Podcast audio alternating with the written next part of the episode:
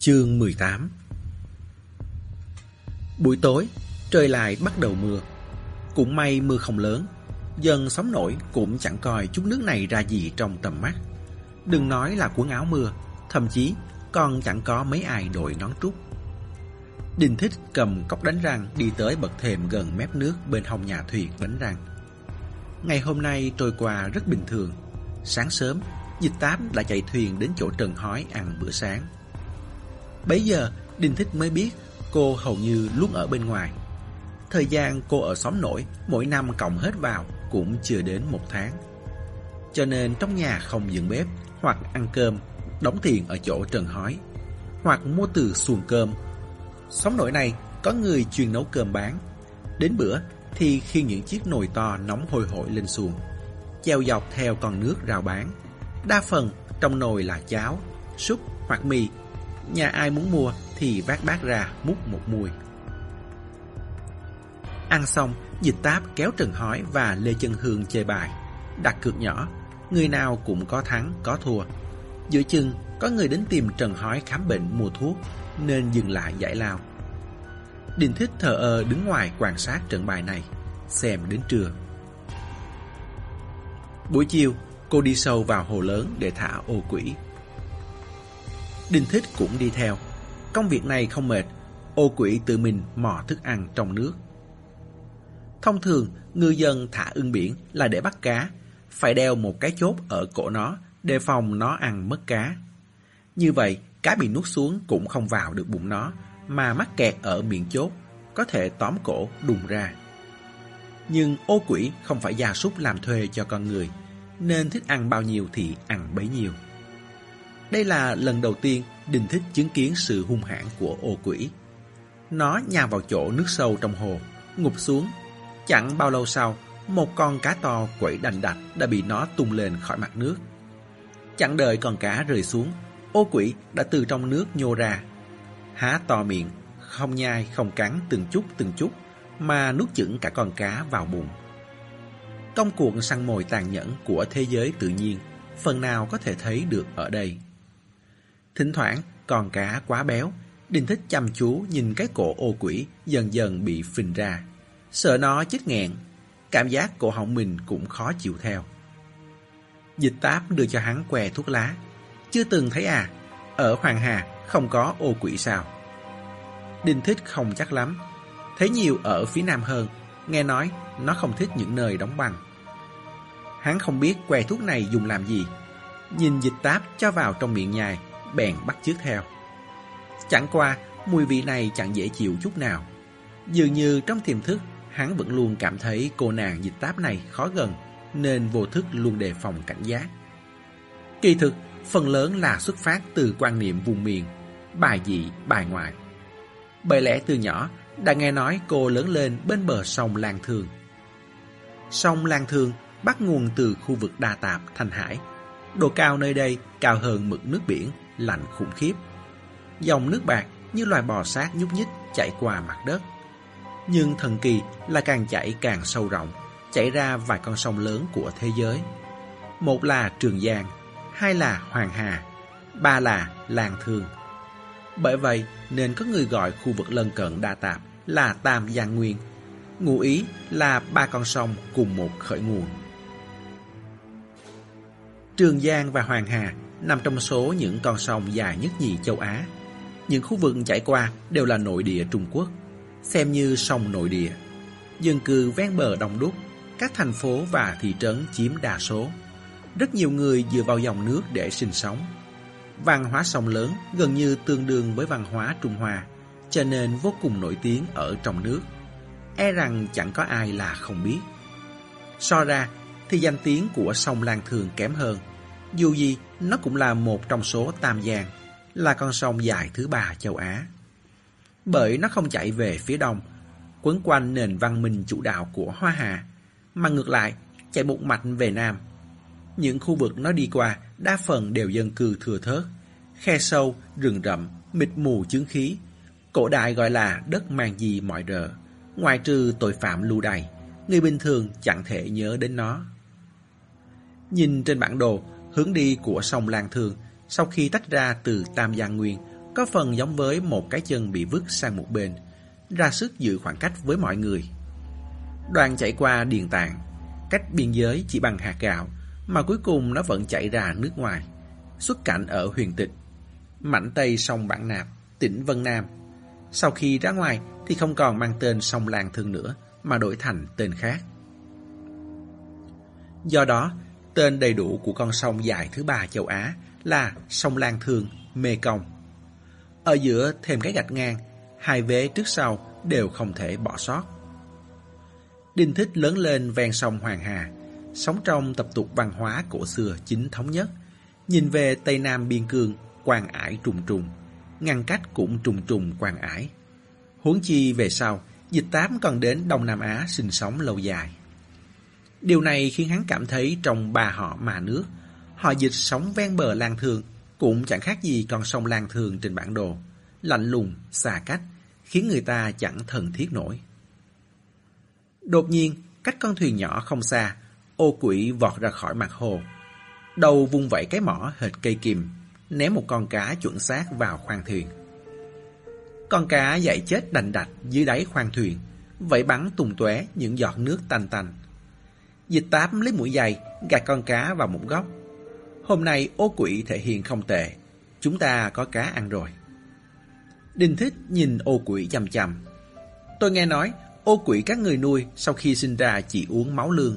Đầy 60 ngày phải cho ăn một đôi mắt người chết. Như vậy về sau xuống nước rồi, nó có thể nhìn thấy sống chết. Dịch táp chẳng buồn nâng mí mắt.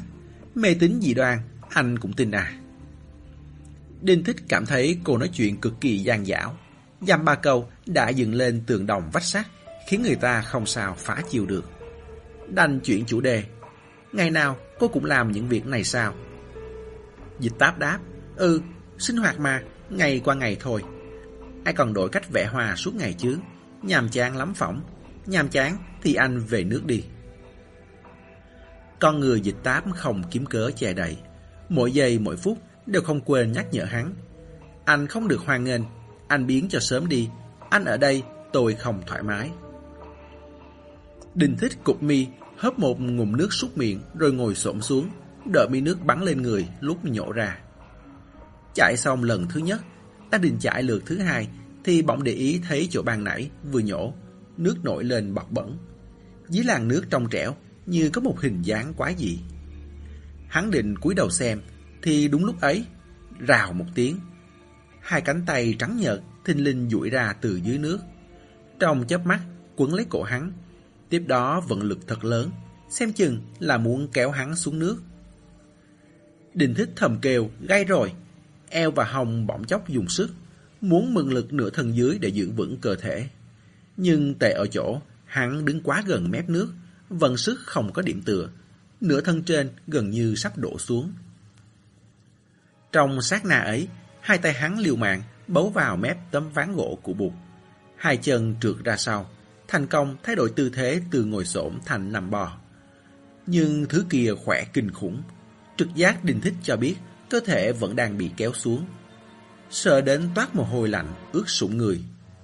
Dưới tình thế nguy cấp, hắn nghiến răng, một tay vươn ra, nhanh chóng vơ lấy cái bàn chải đánh răng rơi trên sàn, gắng sức gập cong, bẻ gãy đầu bàn chải, rồi mặt kệ hết thảy, đâm mạnh về phía thứ kia. Cũng không biết đâm mấy lần, bên tai chợt vang lên tiếng chậu nước rơi loạn xoảng và tiếng hét của Lê Chân Hương. Lực kéo kia bỗng chốc thả ra, rồi bỏ đi, ùn ụt nổi bong bóng ẩn vào nước. Đình thích ngửa người, ngã ngồi trên sân phơi, há miệng thở hồng hộc. Trên cổ, máu me đầm đìa. Khi dịch táp nhận được tin chạy tới, Trần Hói đã giúp Đinh Thích xử lý qua. Hôm nay trời nóng, lại ẩm, không khuyến khích bằng bó quá chặt, nên chỉ bôi thật nhiều thuốc tím vòng quanh cổ. Thoạt nhìn, chẳng khác gì quấn một cái khăn màu tím. Lê Chân Hương bị dọa hết hồn, mặt trắng bệch, kể với dịch táp rằng trong nước có một người phụ nữ muốn kéo Đình Thích xuống. Hơn nữa, so với Đình Thích, chỉ lo lắng cho người phụ nữ đó hơn, vì chị trông thấy rất rõ bàn chạy gãy của Đinh Thích hình như có hai lần cắm vào đầu cô ta. Ngụ ý là sợ người phụ nữ kia gặp nguy hiểm tới tính mạng, lại lại nhảy không ngớt, Bảo nên tìm mấy người đàn ông giỏi bơi lội xuống nước xem thử. Chưa biết chừng thi thể giờ đã dạt vào chân nhà người ta rồi cũng nên. Dịch tám tới gần, nhìn vết thương trên cổ Đinh Thích. Từng vết, từng vết, có thể thấy rõ là dùng móng tay cào rất mạnh. Có mấy vết còn thấy được cả thịt. Trong máu trộn lẫn nước thuốc, nom hơi ghê người. Trần Hói cũng đầy một bụng thắc mắc. Gã không chứng kiến hiện trường, thì giác không chấn động đến thế. Nghe kể lại, chỉ nghĩ có người muốn đối phó với đình Thích. Hắn mới tới đây, không đến nỗi đắc tội với ai chứ. Dịch táp một cục mắt, đình Thích vừa vàng ngẩng đầu nhìn cô. Ánh mắt hai người giao nhau giữa không trung. Hệt một hồi thái cực thôi thủ, sau khi ước lượng nặng mức độ nhẹ của đối phương thì thu hồi. Mỗi bên ngầm hiểu lấy. Cô trả lời, tôi đi xem thử. Anh tìm cho vết thương này của anh ta một mũi vaccine phòng dại đi cho chắc. Dịch táp một tay cầm cái đèn pin to, một tay xách cây gậy bóng chày làm bằng thép hợp kim, vừa đi vừa nhìn dọc theo sườn phơi. Cây gậy bóng chày này bên trong rộng không, không tính là nặng, nhưng do chất liệu kim loại nên vùng lên đánh rất chắc tay, lại thuôn dài đẹp mắt, cơ bản không tốn diện tích, rất phù hợp cho phái nữ phòng thân. Cây này của dịch táp, ban ngày thì vứt trên thuyền, tối đến thì gác đầu giường. Lê Chân Hương đi theo sau dịch táp một khoảng, cố gắng cách xa mép nước hết mức, sợ sệt nhắc nhở cô. Isa, em cách mặt nước xa một chút, lỡ lại có người thò ra nữa. Lê Chân Hương bắt đầu lẩm nhẩm. Chị theo đạo cao đài, đạo này gồm đủ các phái, chư thần Đông Tây gộp hết lại, thờ phụng Thích Ca Mâu Ni, Giêsu cũng thờ cả Lý Bạch, Shakespeare, Newton. Mỗi lần sợ hãi, chị đều cầu khấn chư thần phù hộ, niệm cũng phải bảy tám cái tên. Dịch táp ngồi xổm xuống chỗ đình thích gặp chuyện, đèn pin quét qua tấm ván gỗ bị nứt toát lúc hắn dùng sức. Cũng quét qua mặt nước nhẹ nhẹ nhấp nhô bên dưới sân phơi. Mặt nước không có gì khác thường. Cách đó không xa, ô quỷ thẳng thần đứng nghiêm, cánh cụp lại, chỉ có hai mắt xanh biếc là ngập tràn sát khí. Dịch táp tắt đèn pin, ngoảnh đầu nhìn Lê Chân Hương. Chị Hương, để em tiện chị. Chỗ Lê Chân Hương ở cách đây một quãng. Trước khi thu dọn xong bữa tối, đều chèo thuyền về. Nhưng hôm nay bị chuyện của Đinh Thích rây ra, làm lỡ mất thời gian. Đưa Lê Chân Hương về rồi quay lại. Hầu hết các nhà trên sóng nổi đều đã tắt đèn, Nhà thuyền một khi không còn ánh sáng sẽ chỉ sót lại đường nét đen thui. Hồ lớn yên ả, tiếng động cơ thuyền nhỏ vừa y vừa thấp, khuấy lên bọt nước. Bảy rẽ tám quẹo lại vòng về trước nhà thuyền của Trần Hói. Trần Hói đã đi ngủ, trong nhà thuyền đã tối, còn mỗi cửa phòng kho là vẫn mở toàn với bóng đèn vàng cô độc. Bên cạnh cánh cửa gần mép nước, ô quỷ và Đinh Thích ngồi sóng vai. Đinh Thích đang hút thuốc tàn thuốc búng vào mặt nước dưới chân. Dịch tám tấp thuyền vào gần. Đưa cho tôi chui bàn chải đánh răng. Đinh Thích dường như đã sớm chờ đợi câu này, nhấc tay đưa cho cô. Rửa chưa đấy? Chưa. Dịch tám đem đầu nhọn cho bi gãy của chui bàn chải tới trước mắt nhìn tỉ mỉ. Đâm vào thịt mấy lần? 13 lần. 13 lần đều không có máu à? Cô vừa nói vừa đưa lên mũi ngửi. Lần này, lông mày cô nhíu lại. Qua mấy giây mới mở miệng. Hơi thối. Đinh thích cười là mùi thối của người chết đúng không? Dịch táp không nhìn hắn mà đưa chui bàn chải đến trước mặt ô quỷ. Đừng nói vớ vẩn, hồ lớn này luôn rất sạch sẽ. Trọng âm rơi vào hai chữ sạch sẽ. Ô quỷ cúi đầu, những cái mỏ sắt còng sắt gãy, gãy chui bàn chải. Sau đó dịch chuyển màn chân, thông dong điềm tĩnh từ mép nước hạ thủy, nhanh chóng bơi ra xa. Dịch tám định hỏi Đình Thích có muốn đi cùng không? Nếu trong lòng sợ hãi, cô có thể đi một mình, nhưng còn chưa mở miệng, hắn đã lên thuyền. Ô quỷ bơi thẳng một đường ra xung quanh, thi thoảng vụt đầu xuống nước, sóng lưng vạch ra mớn nước sáng trắng trên mặt hồ. Con thuyền điểm xuyết ở cuối mớn nước ấy vẫn luôn theo sát. Giữa chừng đi qua nhà thuyền của mình, dịch táp dừng thuyền vào lấy mấy thứ. Lúc đi ra, tay trái xách túi dụng cụ, tay phải xách can xăng. Xem ra chuyến đi này không ngắn. Thực tế quả đúng như vậy. Lúc sắp tới chỗ sâu trong hồ lớn, bình xăng đã thấy đáy, động cơ ngừng hoạt động. Tiếng motor tắt bạc hồ lớn im lìm đến đáng sợ. Dịch táp đứng dậy, đổ xăng vào động cơ. Ô quỷ như hiểu tính người, nhưng lại đợi cách đó không xa. Chờ cô đổ xăng xong mới tiếp tục dẫn đường. Đi thêm một quãng nữa, ô quỷ đột nhiên dừng lại.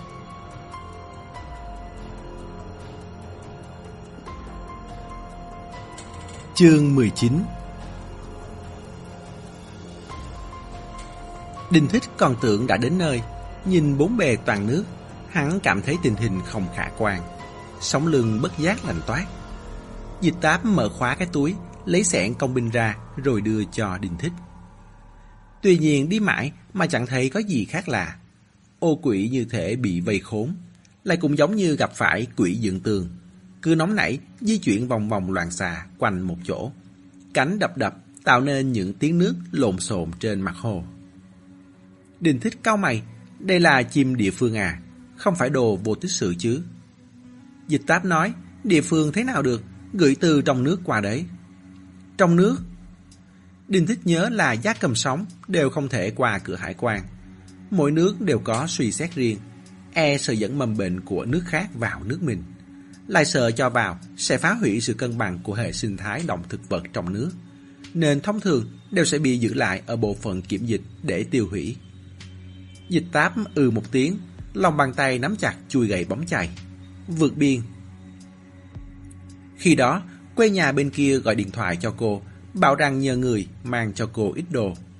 Cô còn tưởng là đồ ăn, vật dụng hay quần áo, hờ hững đi lấy. Kết quả, vén tấm vải phủ trong lồng sắt lên là một con ô quỷ nhỏ mới tròn 60 ngày. Nghe bảo phải nộp hai phần tiền, trước đi qua Miến Điện, sau đó tới Lào, cuối cùng vòng sang Campuchia. Tính ra hơn cả vượt biên lão luyện.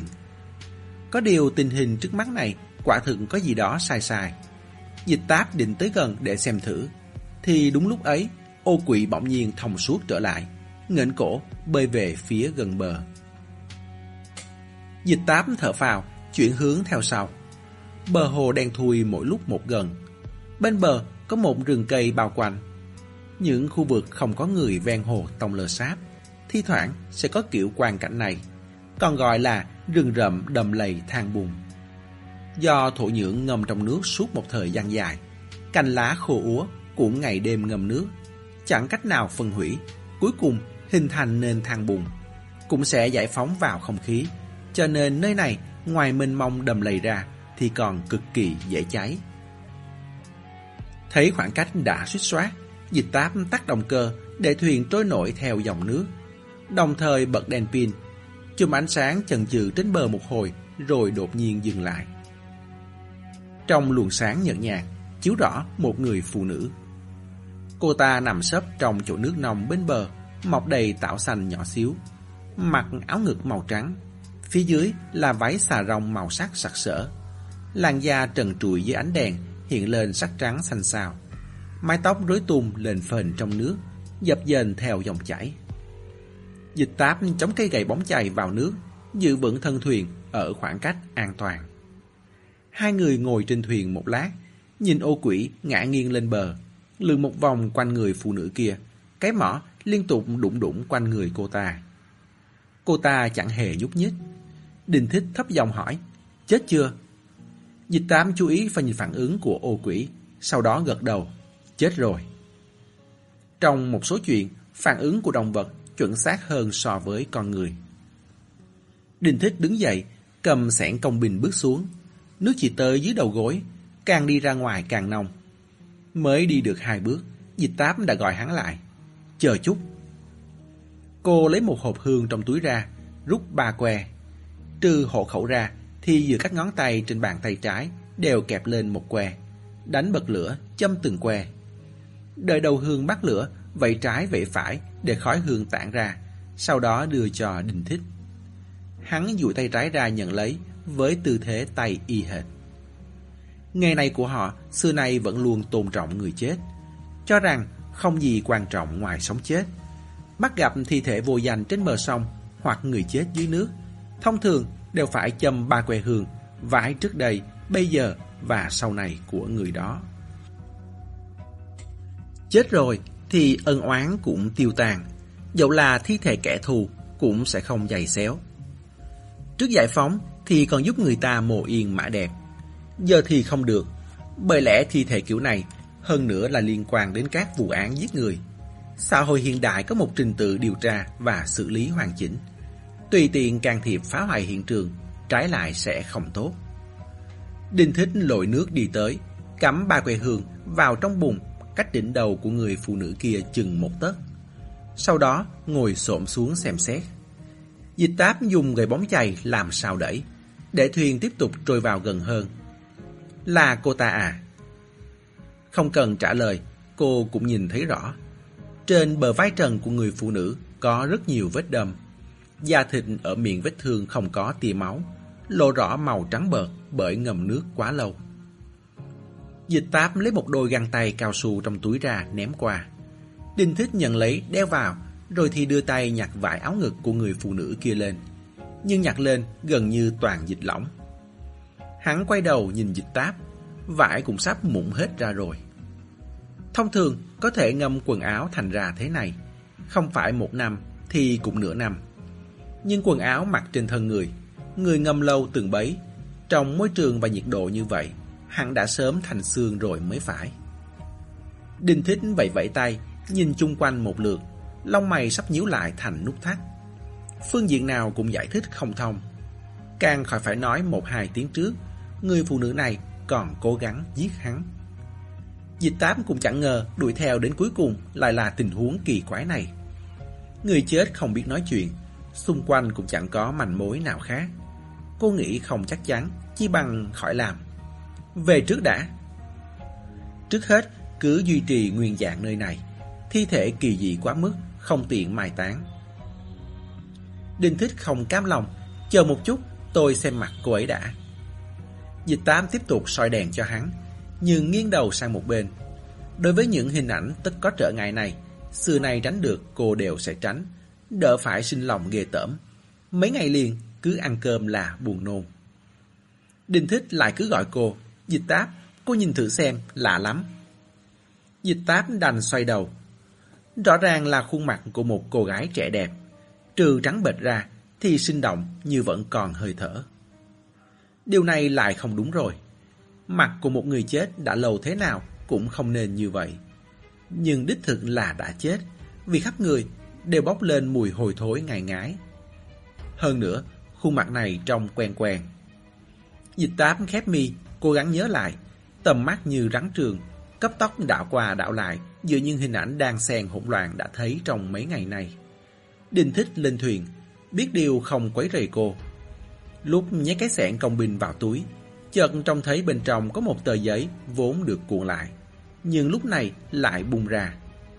Hắn tiện tay lấy xem. Gần như cùng lúc, tầm mắt trong ký ức của dịch táp bỗng khừng lại. Sau đó, một bức tranh trải ra trước mắt. Đó là ông già họ mã, trên mặt mang theo nụ cười rụt rè và lấy lòng, đang run run mở tờ thông báo tìm người cho cô xem. Tôi tới tìm người, tìm con gái tôi. Nếu cô có ấn tượng thì để ý hộ chút nhé. Sáng sớm, Trần Hói đã ra ngoài đặt hàng. Địa bàn khác, người cũng khác. Chạy chọn lên xuống, đặt hàng một chuyến, đặt tới tận lúc mặt trời xuống núi. Lúc trở về, từ xa đã trông thấy dịch táp. Trên sân phơi tầng 1 của nhà thuyền, kê một cái bàn gấp dáng tròn. Cô đang ngồi ăn cơm, túi lớn túi nhỏ chất dưới chân. Trần Hói tưởng cô sắp đi. Lúc đầu thuyền, Lê Chân Hương tới nói chuyện với gã. Gã mới biết mình nghĩ lệch rồi. Bèn hắn giọng an oan với dịch táp. Cô có ý gì đây? Đưa một người đến ở vẫn chưa đủ à, mà còn tự vác xác đến ở nữa.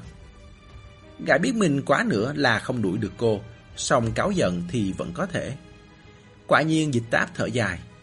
Cũng chẳng phải tôi muốn đến ở đâu, tôi là chủ nhà, người ta tới thăm tôi. Xảy ra chuyện ở đây, tôi không tiện ăn nói. Sợ có chuyện ngoài ý muốn nữa, nên đến đây ở hai ngày, đề phòng chẳng may. Trần hỏi nguyết cô một cái, ngồi xuống chiếc ghế khác, dậu môi về phía đóng hành lý của cô, sao không sách vào? Dịch táp đáp, đây chẳng phải là muốn nhận được sự đồng ý của anh đã à. Chủ nhà chưa lên tiếng, sao tôi có thể không biết ngượng mà sách vào chứ? Trần hỏi cười rùi hai tiếng, cảm thấy cô giả bộ cũng chẳng giống ai. Gã quay đầu nhìn phòng kho, anh bạn kia của cô. Ban đầu tính hỏi đi đâu rồi, hỏi đến nửa chừng thì ngậm miệng. Thấy rồi, đang nằm trên giường nghỉ ngơi. Đoán chừng tối qua lăn quà lộn lại, mệt đến ngất ngư. Trần Hói đã ăn ở bên ngoài, nhưng ngồi nhìn người khác ăn cũng cảm thấy buồn miệng. Bèn gọi Lê Chân Hương mang hai bình rượu tới. Đồng thời thấp giọng, rút cuộc là ai muốn chơi hẳn thế? Sáng nay A Hương còn dục tôi tìm người xuống nước xem thử. Không phải bảo là người ở dưới nhà thuyền à. Vừa nói, gã vừa liếc xuống nước. Nếu thật sự có người chết bên dưới trấn trạch, thì cũng khiếp vía đấy. Dịch tám phi cười, không có đâu, chị Hương nghĩ nhiều đấy thôi. Này, tôi hỏi anh nhé, Mã Du từng ở đây, có ai trông thấy bao giờ chưa? Trần hỏi ngớ ra nửa ngày mới sực hiểu Mã Du là ai. Gã lắc đầu, dịch tám không bỏ cuộc, không một ai ấy hả? Trần hỏi chị chị sống nổi, nếu mò mẫm đến, ở lì trong nhà không ra ngoài đi lại, hoặc có đi lại, cũng chọn lúc không có người, thì bố ai mà trông thấy được. Nói đâu xa, chính cô đây này, cô về đã mấy hôm rồi, ban ngày ban mặt, thì lúc ẩn lúc hiện, khối người đã biết gì đâu. Cũng phải, dịch tám hơi nặng lòng, người nào có tài biết trước, nếu dự đoán được sự việc sẽ liên quan đến Mã Du, thì hôm đó, lúc ông già họ Mã nhét tờ thông báo tìm người cho cô, cô sẽ kéo ông ta lại, hỏi triệt để thấu đáo. Cũng chẳng biết giờ này ông già họ Mã đang ở đâu. Kỳ thực, ông ta đang cách cô rất gần. Chỉ cần ngẩng đầu lên, đưa mắt về phía tây nam là có thể trông thấy mái của căn nhà ấy. Lúc này, ông già họ Mã đang mím môi. Trong lòng ngực tim đập như trống dồn, cơ hồ muốn đập ra tiếng sấm. Ông ta nhìn đảng tử đứng ở cửa, nhìn tên béo, rồi lại nhìn tông hàng hệt đóng tro tàn trong góc phòng. Sau đó cúi thấp đầu, thấp đến độ đục vào giữa hai bả vai gầy gò. Hy vọng cảnh tượng hành hạ này sẽ mau chóng trôi qua. Đi đi chứ. Thấy Tông Hàng không nhúc nhích, đảng tử mất kiên nhẫn.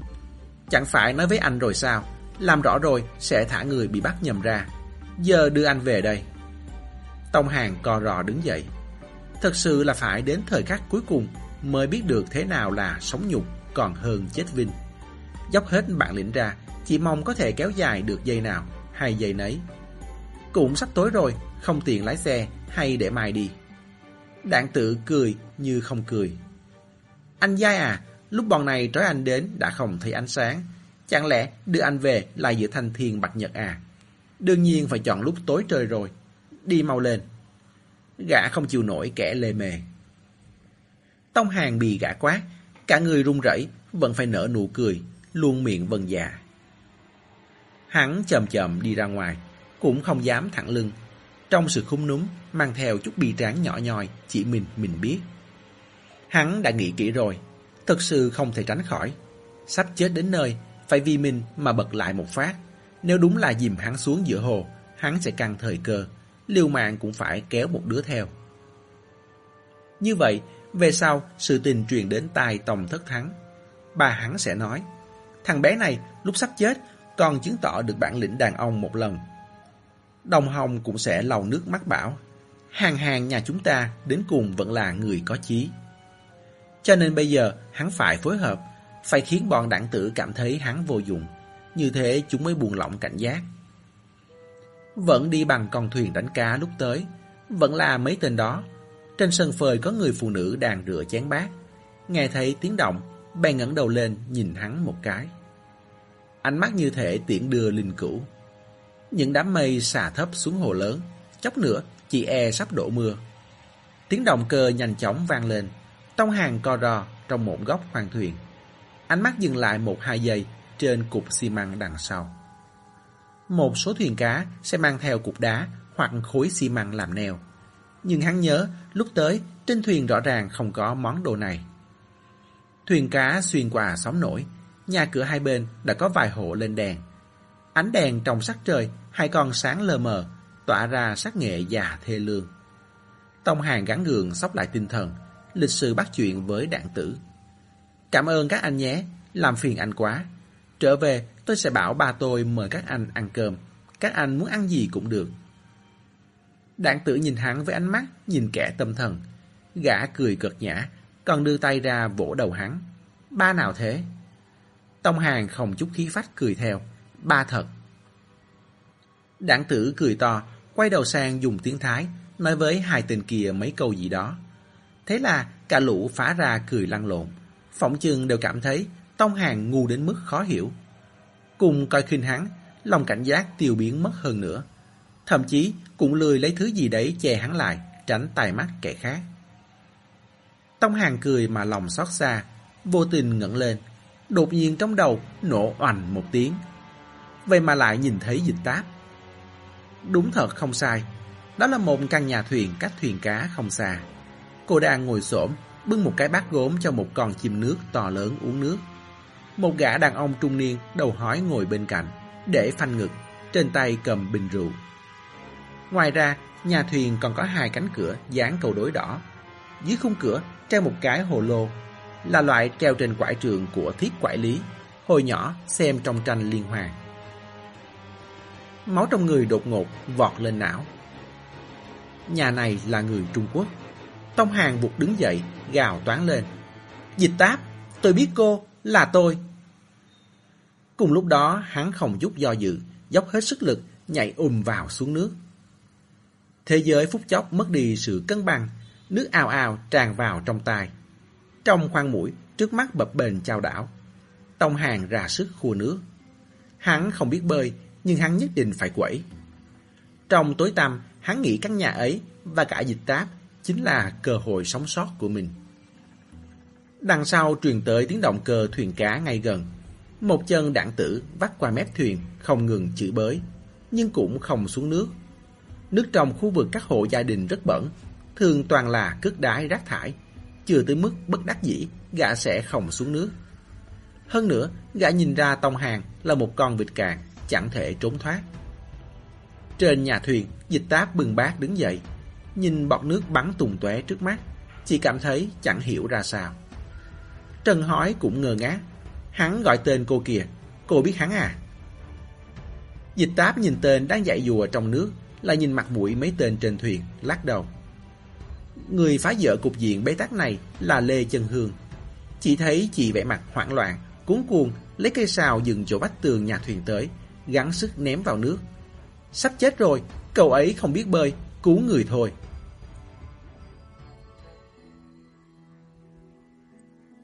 Chương 20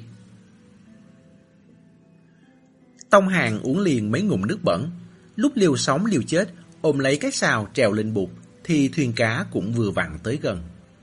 Đảng tử và một gã người Thái hùng hổ nhảy lên sân phơi, thẳng chân đạp đầu Tông Hàng, rồi dẫm lên lưng hắn. Tông Hàng đau đến mức cơ thể cò quắp, nhưng vẫn nhớ được chuyện quan trọng, gắng sức bò về phía dịch táp. Lê Dân Hương chưa từng gặp phải cảnh này, chị sợ hãi kêu to. Làm gì đấy, chết người đó, đừng đánh nữa. Nghe thấy tiếng ồn, Đinh Thích từ trên giường ngồi dậy. Có điều không đi ra, mà chỉ lặng lẽ quan sát diễn biến qua cánh cửa để mở. Đây là chuyện người ta, không đến lượt hắn tham gia. Dịch tám lạnh lùng, nhìn một màn này, chẳng hiểu mấy người kia đang diễn vở gì. Trong lòng cảnh giác nhiều hơn là tò mò. Cô lại ngồi xuống ghế, để cái bát gốm lên mặt bàn. Ngược lại, Trần hỏi mất kiên nhẫn, giơ tay đập mạnh xuống mặt bàn, gầm lên. Có còn quy củ không đây? Đảng tử nghe gã rống, dừng sững lại một hai giây. Đúng vậy, quy củ. Trong sóng nổi này có luật bất thành văn, không cần tuyên bố ra miệng, nhưng ai ai cũng ngầm biết rõ. Chẳng hạn như các hộ gia đình ở đây được chia thành bốn cộng đồng lớn. Cam, Thái, Việt, Hoa. Các cộng đồng tự quản lý, không can thiệp, nhưng nhìn lẫn nhau, không thể vượt qua ranh giới, đặc biệt là không thể nhúng tay vào chuyện nhà người khác. Mà trong cộng đồng người Hoa, Trần Hói được xem như dê đầu đàn, Nhà thuyền này của gã xây dựng rất khí thế, gọi là phòng khám, cũng kim luôn cột mốc của người Hoa, mang ý nghĩa khác biệt. Bạn thân chưa chào hỏi gì, đã tự ý tấp thuyền đánh cá lại gần, tự ý nhảy lên sân nhà thuyền người ta, chính là vượt ranh giới, phá vỡ quy tắc. Còn hung dữ khiến Lê Chân Hương, người làm của Trần Hói sợ đến mặt mũi tái nhợt. Theo quý cũ, nếu Trần Hói tìm tới tận cửa, ông chủ tố sai của gã còn phải bày rượu ra vỗ về người ta đấy. Nhìn xuống, Tông Hàng bị đánh nằm bò trên đất, há miệng thở dốc, mặt mũi đầm đìa máu. Gay go thật, còn làm bẩn nhà người ta nữa. Đảng tử vội vàng thu lại vẻ ngang ngược, cười tươi rói. Trần gia, thật ngại quá, chủ yếu là tại thằng nhãi này. Chúng tôi cuốn lên nên sơ sẩy. Đắc tội, đắc tội. Xong việc rồi, tôi sẽ xách hai chai rượu qua tạ lỗi với ngài. Nói rồi, gã túm cổ áo Tông Hàng lôi ra ngoài. Cổ họng Tông Hàng ú ớ, liêu màng, dụi tay muốn bắt lấy cái gì đó. Dịch táp cúi đầu nhìn. Lần thứ nhất, hắn muốn tóm lấy chân bàn, không với tới.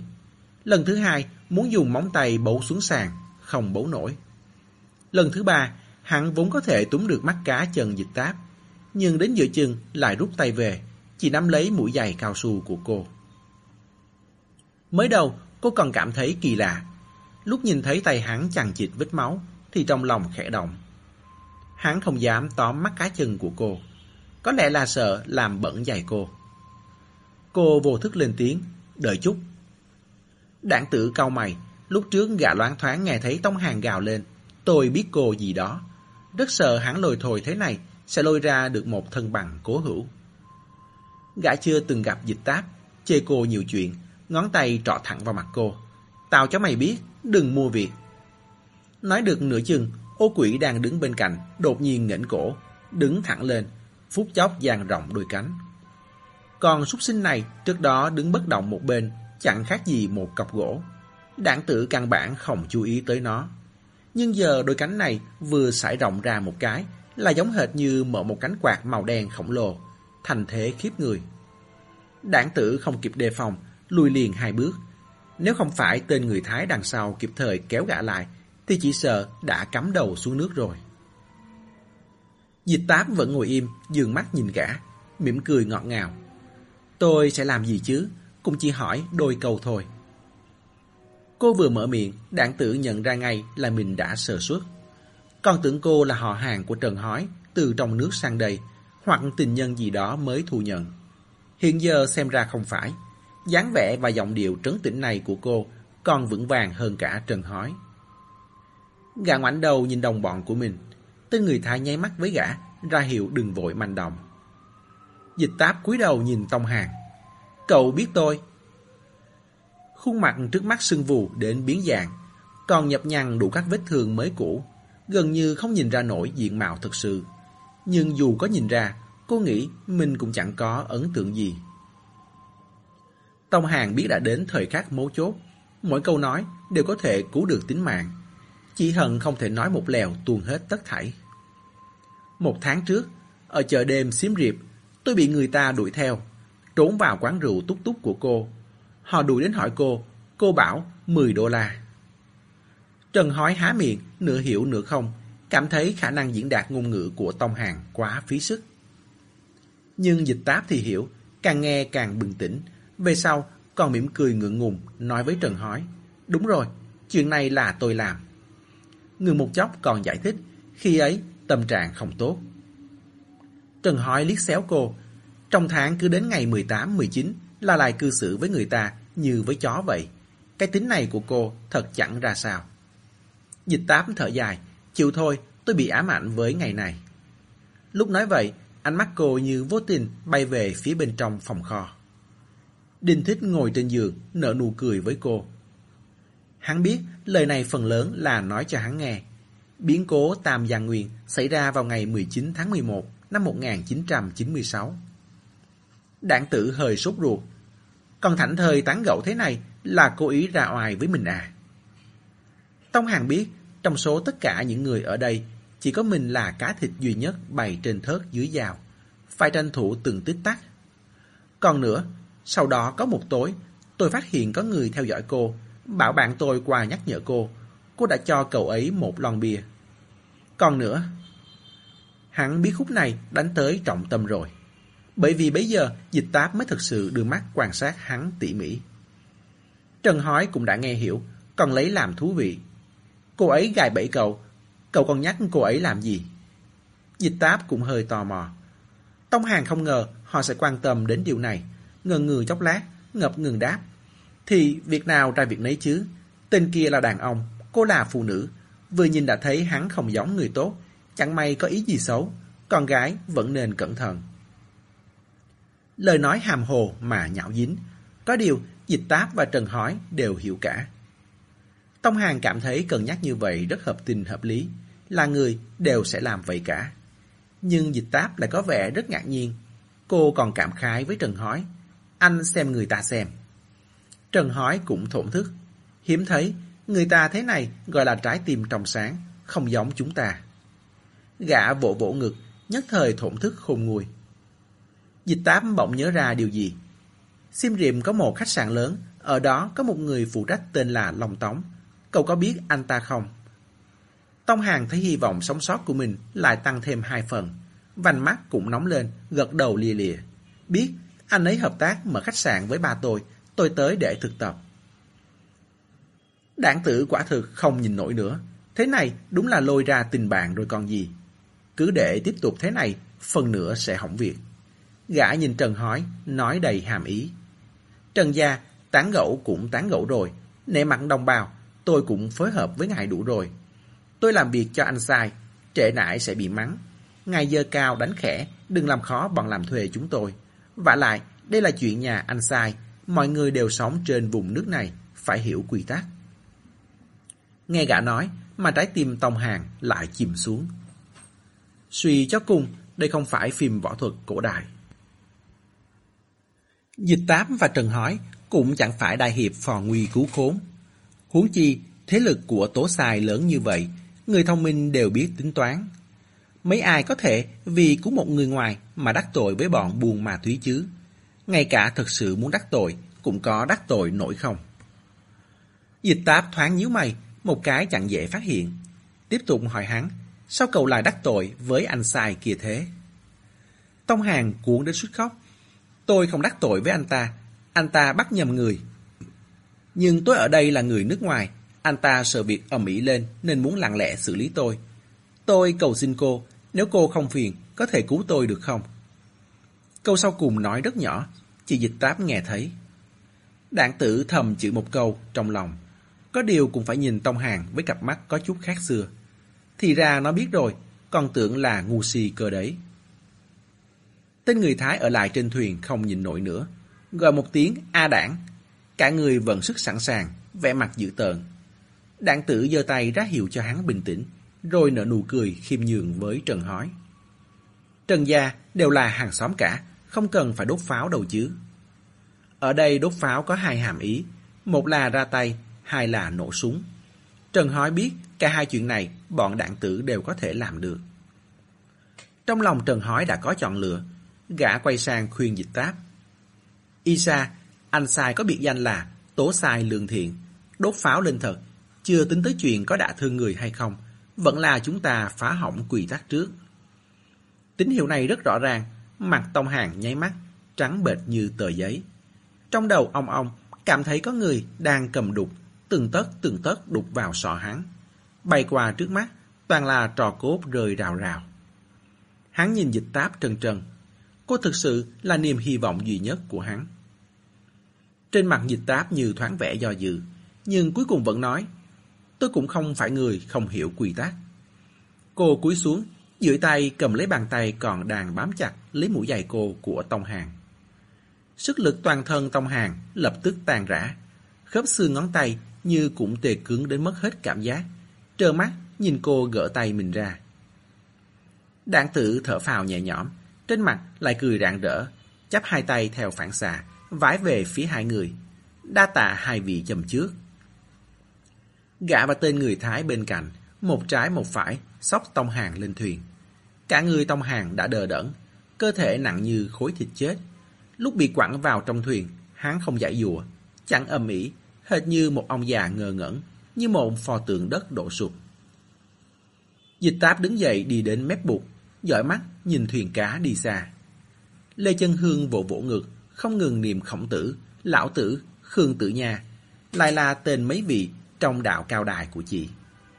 Trần Hỏi nói với dịch táp, Còn nhìn gì nữa, xót ruột lắm hả? Dịch tám cũng nói không rõ, chỉ thấp giọng lẩm bẩm. Tôi muốn xem xem cậu ta có quay đầu lại nhìn tôi chút nào không. Trần hói cười mỉa, nhìn cô làm gì? Trong lòng có khi còn đang muốn xé xác cô ra ăn tươi nuốt sống ấy chứ. Tôi bảo cô này, ánh mắt cuối cùng của người chết độc lắm đó, sẽ phóng vào cô, cô vẫn là đừng. Gà đột nhiên im bặt, Tông Hàng ngoảnh đầu lại. Trong ánh mắt không có oán hận và cái nghiệt như trong tưởng tượng, chỉ là tuyệt vọng, rất tuyệt vọng. Trần hỏi không biết có phải mình bị ảo giác rồi hay không. Gã vậy mà còn đọc ra được chút áy náy từ trong ánh nhìn ấy. Như đang nói, xin lỗi, đã gây náo loạn, quấy rầy rồi. Đúng là quái gở, gã đã quá quen với những việc bẩn thỉu và những kẻ cặn bã. Người như Tông Hàng, trái lại lại khiến gã không thoải mái. Trần hỏi hắn giọng, cô cũng đừng nghĩ nhiều, chúng ta không quản chuyện này là đúng rồi. Có ai là thiên sứ đâu. Tố sai chẳng phải thứ tốt lành gì. Một khi trả thù thì không chỉ một hai người chịu liên đới thôi đâu. Dịch tám lặng thinh. Cô nhớ tới câu nói của Tống Hàng ban nãy lúc cầu cứu. Nếu cô không phiền, có thể cứu tôi được không? Rất ít người biết nói nếu cô không phiền. Cũng rất hiếm kẻ lúc sắp chết không cái độc nguyền rủa bạn.